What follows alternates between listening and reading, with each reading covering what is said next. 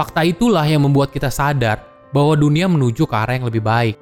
Silahkan komen di kolom komentar, pelajaran apa yang kalian dapat ketika baca buku ini. Halo semuanya, nama saya Michael. Selamat datang di channel saya, Sikutu Buku. Kali ini saya akan bahas buku Factfulness karya Hans Rosling. Di buku ini, Hans menjelaskan kebanyakan orang melihat dunia dengan cara yang kurang tepat. Apalagi di era seperti sekarang, di mana fake news dan hoax bertebaran di mana-mana.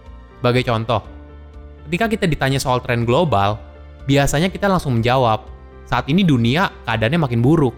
Padahal, jawaban yang kita kasih belum tentu berdasarkan fakta. Sebagai seorang ahli statistik, Hans mengajak kita untuk berbicara berdasarkan data dan objektivitas. Saking populernya buku ini, Barack Obama dan Bill Gates merekomendasikan untuk membaca buku ini. Di bukunya, Hans membahas 10 insting yang membuat seseorang melihat dunia dengan kurang tepat. Dari 10 itu, saya akan membahas tiga insting yang paling sering saya temui. Pertama, gap instinct.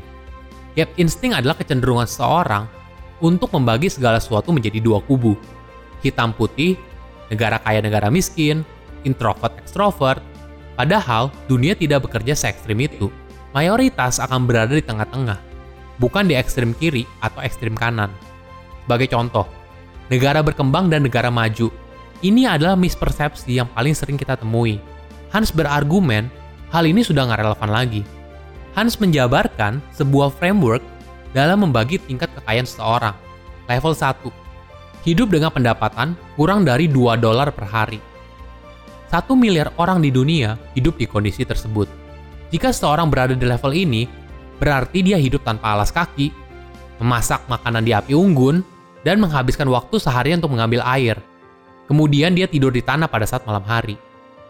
Kemudian ada level 2, Level 2 artinya orang yang hidup dengan pendapatan antara 2 dolar hingga 8 dolar per hari. 3 miliar orang hidup di level ini. Berarti kondisinya itu adalah orang itu mampu membeli sepatu atau bahkan sepeda.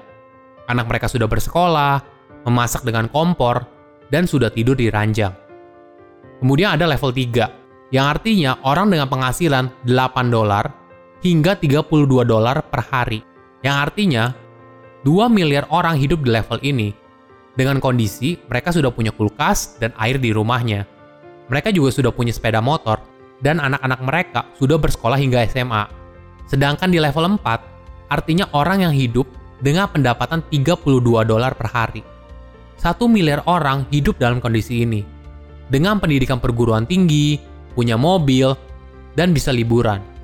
50 tahun lalu, setengah dari total penduduk dunia hidup di level 1. Saat ini, jumlahnya hanya 13% dari total penduduk dunia. Kedua adalah straight line instinct. Ini adalah kecenderungan pola pikir bahwa setiap tren akan selalu naik ke atas seperti garis lurus dalam sebuah statistik. Padahal, kenyataannya nggak seperti itu. Sebagai contoh, angka proyeksi populasi PBB yang mencapai 9,8 miliar orang di tahun 2050 adalah sangat besar. Angka ini hampir dua kali lipat dari tahun 2000, di mana jumlah penduduknya adalah 6,1 miliar orang.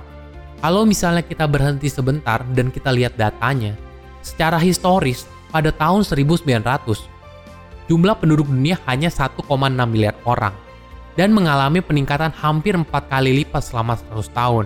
Hal ini berarti ketika taraf hidup seseorang makin meningkat, jumlah anak yang dihasilkan tiap keluarga akan menurun sebagai contoh lain, Hans juga mencontohkan perkembangan anak. Seperti yang kita tahu, di tahun-tahun awal, bayi atau balita pasti tumbuhnya sangat cepat. Semakin dewasa, pertumbuhannya akan semakin melambat, hingga berhenti untuk bertambah tinggi. Ketiga, generalization instinct. Ini adalah kecenderungan kita untuk menggeneralisir atau mengkategorikan sesuatu. Bukan berarti nggak boleh, tapi yang nggak boleh adalah menggeneralisir sesuatu dengan kurang tepat hal yang sering kita dengar itu kayak mayoritas orang bla bla bla. Padahal kata mayoritas sendiri itu bisa sangat rancu banget. Apakah itu 99% atau hanya 51%? Seperti kalau misalnya kita menggeneralisir semua wilayah China sudah terinfeksi virus corona. padahal hanya di beberapa kota saja. Tentu saja ini kurang tepat. Hans Rosling mendedikasikan hidupnya untuk membantu orang melihat dunia berdasarkan fakta. Fakta itulah yang membuat kita sadar bahwa dunia menuju ke arah yang lebih baik. Silahkan komen di kolom komentar, pelajaran apa yang kalian dapat ketika baca buku ini. Selain itu, komen juga mau buku apa lagi yang saya review di video berikutnya. Saya undur diri, jangan lupa subscribe channel YouTube Sikutu Buku untuk versi animasinya. Bye bye.